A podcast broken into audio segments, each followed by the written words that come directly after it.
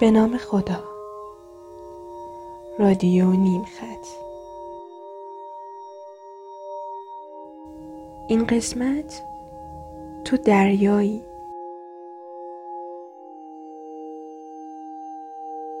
هیچ وقت معلم نمیشه.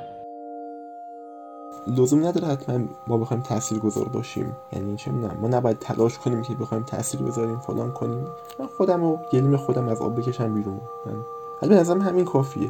من یه معلم فیزیک داشتم که ایشون میومد سر کلاس و فقط فرمول میگفت و میرفت و هیچ شهودی از دنیا به آدم نمیداد و من واقعا سر کلاسش اذیت میشدم. معلممون گرفت در کلاس رو باز کرد، منو با صندلی، تاکید میکنم با صندلی، عین توپ بولینگ از کلاس انداخت بیرون. یعنی یه جوری منو پرت کرد بیرون که من به صندلی گیر کردم، یعنی تو دو حیات قل خوردم با صندلی. بعضی از معلمان نمیدونن این احترامی که بهشون باید گذاشته بشه و این تقدیری که ازشون میشه به خاطر اون معلمیشونه، نه به خاطر اینکه صرفا چیزای بیشتری میدونن. از پرتاب کفش معلم سمتم و پرتاب گچ و تو گوشی و اخراج‌های یک ماهه از کلاس و صندلی پلاستیکی جدا نشستن و هزار تا چیز این مدلی همیشه بوده. یادم مثلا یک کلاس فیزیکی بود، من ایرادی گرفتم، استاد گفت که تو اگه میخوای با این ایرادت منو حقیر کنی مطمئن باش من بیشتر تو رو میتونم حقیر کنم، در حالی که من واقعا دغدغه این سوالو داشتم.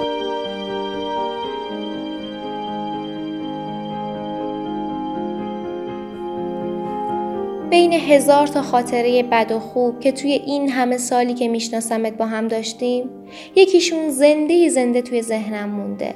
یه خاطره خوب که انگار هزار تا خاطره بد و از یادم میبره. درست یادم نیست، نمیدونم چه ساعتی از روز بود یا چه روزی از هفته یا چه فصلی از سال. کوچیکتر از اون بودم که الان به یادش بیارم. تو از منم کوچیکتر بودی. فقط میدونم اون عروسک رو میخواستم، تو هم میخواستیش. اسباب بازی رو از دستت کشیدم، تو عقب رفتی و محکم خوردی به میز. مامان زود اومد توی اتاق. خیلی ترسیده بودم، دیگه اسباب بازی رو نمیخواستم. منتظر بودم بری بغل مامان گریه کنی و با انگشت منو نشون بدی، اما تو هیچ کدوم این کارا رو نکردی.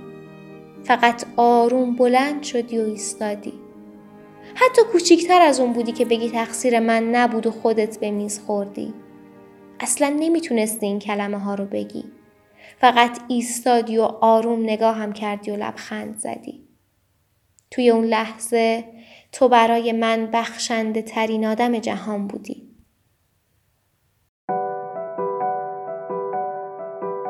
یادمه که امتحان نهایی فیزیک داشتم و یکی از مباحث فیزیک رو یاد نمیگرفتم و یادم از اون صفحه کتاب که این مبحث توش بود عکس گرفتم و توی اینستام استوری کردم.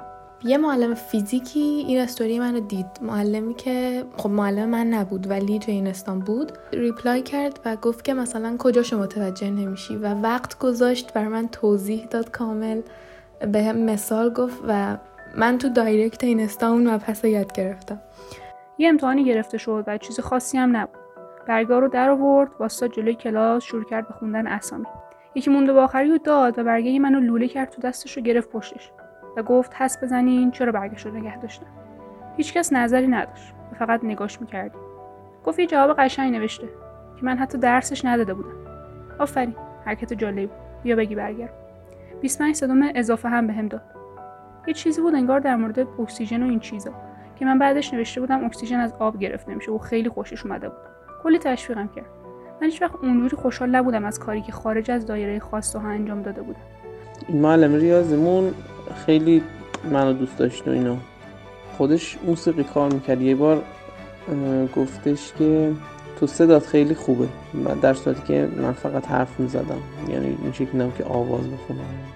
همینو گفت و بعد یه آقایی بود که مثلا کار موسیقی میکرد توی مدرسه ها اینا آورد و یه گروه کوچیکی تشکیل دادیم و مثلا ما یه مرغ سحر اجرا کردیم توی مدرسه. بعدن اون معلم ریاضی اون پیگیر شد، رفتم کلاس مثلا ساز با همون آقایی که اومده بود و اینا و خب الان علاقه و مهارتی که در موسیقی دارم یه بخش زیادیش رو مدیون همون حرکتم که از اونجا شروع شد. کلاس هشتم که بودیم معلم اجتماعی مد سر کلاس گفت خب بچه‌ها امروز میخوام راجع به شجاعت براتون حرف بزنم. انسانی که از هر چیز کوچیکی بترسه پس فردا در برابر مشکلات بزرگ زندگی تاب نمیاره. شما باید از همه الان بتونین بر ترس‌های کوچکتون غلبه کنین تا بعداً بتونین بر ترس‌های بزرگتون چیره بشین. خلاصه یه عالمه وقت روزه خونده پای رفته بالا اومده اینا رفت تخت پاکونه بردار بیا تخت رو پاکونه. تخت پاکونه که برداشت دیدیم 3 متر پرید عقب جیغ زد رفت ته کلاس چسبید به دیوار. گفتیم چی شده اینا؟ رفتیم دیدیم یه مارمولک خوشگل زیر اون تخت پاکونه بود. به روشن نیاوردیم که تا 2 دقیقه قبلش داشت راجع به شجاعت حرف می‌زد. جمله‌ای که از کلاسشون یاد دارم اینه که به من گفتن شارت شیلد باشید. همونطور که اون توی در واقع سنگر جنگ معادلات خودش رو نوشت و انجام داد و اونا رو به سرانجام رسوند و در واقع الان توی دنیا می‌بینیم اینقدر سر و صدا کرده و اینقدر معادلات مهمی رو به دست آورده، شما هم همینطور باشین و دمایه باشین که نقطه‌های عطف زندگیتون همون دورانیه که توش در سخت‌ترین حالت ممکن هستین. من یه بار برای پیچوندن کلاس دستامو با آب یخ شستم خشک کردم. یه دقیقه هم از دهن نفس کشیدم، قشنگ رنگم پرید و اینا. یه خورده مریض به نظر می‌رسیدم. دو به شک بودم جواب میده یا نه که منو فرستاد پایین. بعد از فرداش تا یه هفته حال منو میپرسید، میگفتش که من اون روز خیلی ترسیدم، تو واقعا حالت بد بود. خلاصه که عذاب وجدان گرفتم بعدش واقعا. فکر کنم من تنها کسی نبودم که نمیدونستم چی شده. بقیه هم نمیدونستن که چرا بحث شده، حق با کی بوده، کی درست میگفته و کی غلط. از نظر خیلیا، یعنی خیلی از آدمای دنیا، چیزی که باید بهش اهمیت داده میشد این بود. مشکل چی بوده، مقصر کی بوده و حالا اون مقصر باید بیاد و عذرخواهی کنه. راستش ما هنوزم که هنوزه نمیدونیم تقصیر مهشید بود یا نه. یا اگه هر دو مقصر بودن، کی مقصرتر بود و باید عذرخواهی میکرد. فقط میدونیم مهشید با خیلی از آدمای دنیا موافق نبود. اینو وقتی فردا با یک گلدون اومد مدرسه به همه نشون داد. شاید اگر سر کلافو میکشید نخ این دعوا حسابی دراز میشد، اما این کارو نکرد. دنبال هیچ بحثی نبود. اصلا شاید ته دلش همه حقو به خودش میداد. ولی فردای اون روز با یک گلدون پر از گلای قرمز اومد سر کلاس. گلدون رو بهش داد و همه حرفا و ناراحتی‌ها توی چند ثانیه تموم شد. به همین سادگی. حالا دیگه واسه کسی مهم نبود بحث سر چی بوده و کی حق داشته. بعد از گذشتن مدت‌ها خاطره اون روز برای من مونده. تصویر تویی که شبیه بیشتر آدمای جهان فکر نمی‌کردی و یه گلدون توی دستت داشتی. فکر کنم اون چیزی که خیلی این استاد رو توی ذهن من به یاد موندنی کرده، علاقه خودش به ریاضی بود. علاقه خودش به موضوع بود. خیلی شجاع بود به خاطر اینکه واقعا فهمیده بود ارزشمندترین کار و تنها کاری که شاید یه معلم باید بکنه اینه که به بچه‌ها این راه یاد گرفتن رو نشون بده و نشون بده که آقا خودتون میتونید توش پیش برید. یعنی چیزی نیست که من گرفته باشم دستم یه جوابی، مثلا شماها تمام سال تلاش کنین که اون جواب رو از من بگیرین. این بود که فهمیده بود انگار خود مسئله شدن، خود علت داشتن و چرایی داشتن هر مسئله‌ای که تو دنیا هست، حتی یه مسئله خیلی ساده فیزیک، مسئله خیلی ساده ریاضی، در واقع اینکه واسه خودشون ایجاد بشه اون مسئله و کلاً خود مسئله مند بودن رو فهمیده بودن. از خودگذشتگی، یعنی ترجیح اصل به فرع، فهمیدن که یه خبر بزرگتری تو این عالم هست و یک رشد جمعی تری تو این عالم نسبت به رشدهای شخصی و موفقیت‌های شخصی معنی میده و خب خودشون رو فدای اون امر کردن و خیلی خیلی آدم متواضعی بودن. به متواضعی ایشون تا حالا تو عمرم ندیدم، با اینکه رتبه تک رقمی کنکور بودن، با اینکه مدال المپیاد ریاضی داشتن، دانشگاه شریف مهندسی برق می‌خوندن و تنها دکترایی بودن که با معدل 20 فارغ التحصیل شده بود، اما هیچ وقت اینا رو ما از زبون خودشون نشیدیم. هیچ وقت باعث نشد به ما از دید بالا نگاه کنه. معلمی واقعا تاثیرگذاره که خودش رو جدایی از دانش آموزاش ندونه. یعنی یه مسیری رو بدونه که خودش تا یه حدیشو رفته و حالا میخواد بهشون راهو نشون بده، نه اینکه بخواد یه چیز آماده بده دست دانش آموزش. چون وقتی که حالا یه قالب آماده بده، بعد خب اون دانش آموزم چند وقت دیگه چون خودش اون چیزا رو کشف نکرده، چون خودش نفهمیده، حتی اگه چیز خوبی هم داده باشن دستش، متوجهش نمیشه. اون نمیفهمه که واقعا چطوری باید اون مسیر رو طی کنه. ما چند وقت پیش بود که رفته بودیم یه جلسه‌ای و یه مشورتی ازشون بگیریم، بعد ایشون جوری برخورد می‌کردن که ما اصلا احساس می‌کردیم که انگار ایشون اومدن از ما مشورت بگیرن. اینو یاد گرفتم که شاید علت این که انقدر توی زندگیشون تاثیرگذار هستن همین خاکی بودن و همیشه در حال یادگیری بودنشون باشه. اون روز 12-13 ساله بودیم. پسر همسایه یه بسته از اون آدامس موزیای معروف اون زمان خریده بود و سهم تو هم یه آدامس بود. بهش گفتی یه دونه هم به محمد بده، اما بعد از نعی محکمی که شنیدی هیچ چیز بی اهمیت‌تر از آدامسی که می‌جویدی و هیچ چیز مهمتر از برادر کوچیکت توی دنیا برات وجود نداشت. دست پدرم محکم‌تر گرفتی، آدامسو پرت کردی روی زمین و گفتی پس منم نمی‌خوام. هیچ وقت ندیدمت. گلوله‌های جنگ هیچ وقت نذاشتن حتی به اندازه امروز من عمر کنی. ولی تو از دریچه همون یه خاطره دور زنده ترین معلم من بودی. از آدمای اطرافم کسی که معلم نبوده در واقع یه پسر 18 ساله آمولی که توی اینستا یه صفحه داره. من هر چی که گذشت کاراشو دیدم، توجهش به چیزای اطرافش رو دیدم، بیشتر فهمیدم که چقدر هنوز راه نرفته دارم، تجربه نکرده دارم، چقدر روزمره میتونه جذابیت داشته باشه و بشه ازش لذت برد. من توی بستگانم یک کسی هست که مبتلا به اوتیسمه و خب نگاه زیبایی که به دنیا داره، دنیا رو یه وقتایی خب متفاوت از ما دیدنش، ساده دیدنش، همه اینا میتونه چیزای جالبی به آدم نشون بده. نویسنده بود که من خیلی کاراشو دوست داشتم. ما یه برنامه گیر آوردیم که این بنده خدا اونجا بود. وسطای برنامه که برنامه پرسش و پاسخی بود، یک خانومی که حالا خیلی حالت نرمالی نداشت، نمیدونم مسئلهش چی بود، بلند بلند میخندید و هی صحبت رو قطع میکرد و اینا، و هی من منتظر بودم که ببینم واکنش این نویسنده مثل ما که معلمم هست از غزالی، هیچ وقت معلم من نشده، چیه، و فقط صبر میکرد.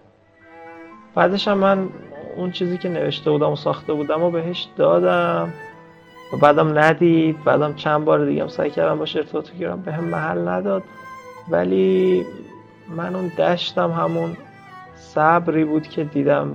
خیلی وقتا شده که من با یه حال ناراحت یا بی‌حوصله‌ای سوار تاکسی شدم، بعد اصلا حوصله اینو نداشتم که با راننده حتی یه سلام درست حسابی بکنم، اما اون شخص انقدر با من خوش برخورد و با احترام برخورد کرده که من یه لحظه به خودم اومدم و گفتم که خب واسه چی مثلا این بنده خدا چه گناهی داره که تو حالا حسابتو باید بهش منتقل بکنی. نمیدونم، احساس میکنم که ما توی مرتبه‌های مختلفی از زندگیمون انگار میتونیم هر کدومون واسه همدیگه یه معلم باشیم. قطعا هممون از تلویزیون، از مشاوره تحصیلی و دوست و آشنا شنیدیم که آدم باید کارش رو دوست داشته باشه، آدم باید رشته تحصیلش رو با علاقه انتخاب کنه و هزار تا باید دیگه. اما کو تا یکی از این حرفا به دل آدم بشینه؟ برای من اما همه این حرفا و نصیحت‌ها جمع شده توی یه تصویر.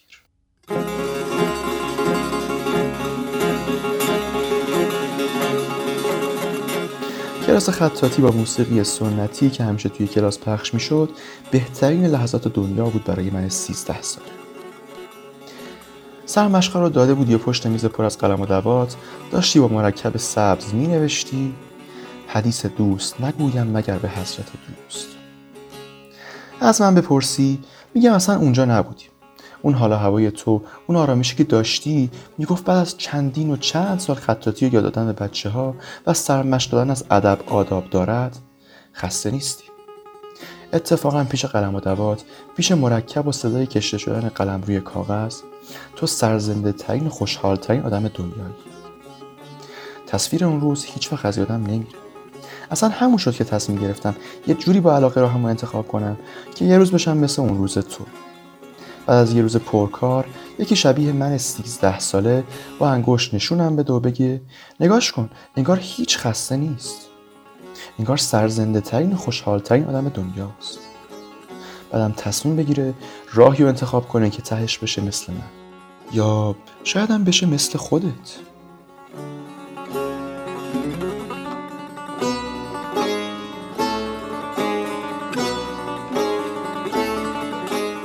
اگه یه روزی معلم شدم دوست دارم که به شاگردام نشون بدم که آدمای مهمی هستن.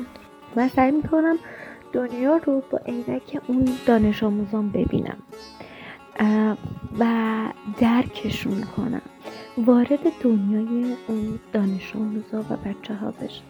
سعی می‌کنم که باعث بشم کسایی که دارن چیزی از من یاد می‌گیرن پیشرفت کنن، چون این پیشرفت خیلی برای من مهمه، درجا نزدن برای من مهمه. من سعی می‌کنم علاوه بر این که یک موضوع رو به صورت خاص به یکی یاد میدم، یاد گرفتن رو هم یاد بدم. از خیلی وقت پیش با خودم قرارداد کرده بودم که من معلم نشم و با اینکه خیلی مهم میدونمش ولی هیچ وقت معلم نشم، چون اونقدری که باید صبور نیستم.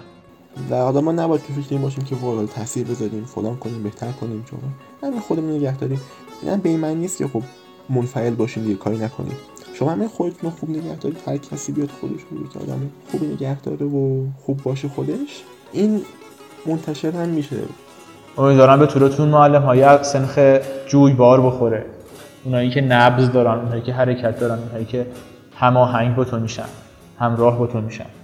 امیدوارم که از اون معلم ها باشم و امیدوارم که از اون معلم ها بشی که هر کسی جویبار شد خواه نخواه معلم میشه. اصلا چه فرقی میکنه؟ توی همه این حرفا و داستانا این تو بودی که بخشی از خودت رو پیش من به یادگار گذاشتی. فرقی نمی‌کنه اسمت چی بود، چند سالت بود یا حتی میشناختمت یا نه، چه جلوی تخت سیاه ترک خورده، چه توی کلاس مجازی که هر لحظه صداش قطع و وصل میشه، یا حتی توی خاطره‌ای که از وقتی من نبودم به جا مونده. تو میتونستی هر لحظه و هر جایی حاضر باشی و به من یه چیز یاد بدی. تو میتونی مثل جوی بار جاری، مثل باران بخشنده و مثل دریا بیکران باشی. و تو همین الان همینجا هم داری صدای من رو میشنوی. پس شنونده عزیز، معلم دیروز، امروز یا فردا، روزت مبارک.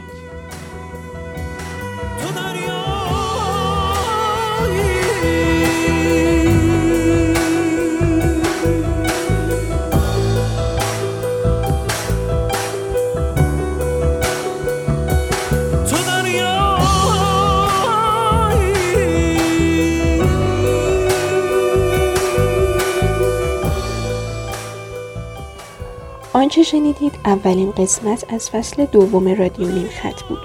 رادیو و نشریه نیمخط توسط جمع علمی ترویجی رستا تهیه می شوند. صداهای این پادکست همگی از راه دور و با مشارکت بیش از 20 نفر از رستایی ها ضبط شدند.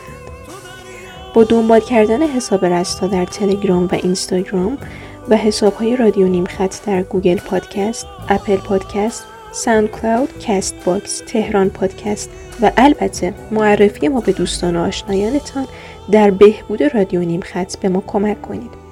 رستا همواره منتظر و مشتاق پیشنهادات و انتقادات شماست.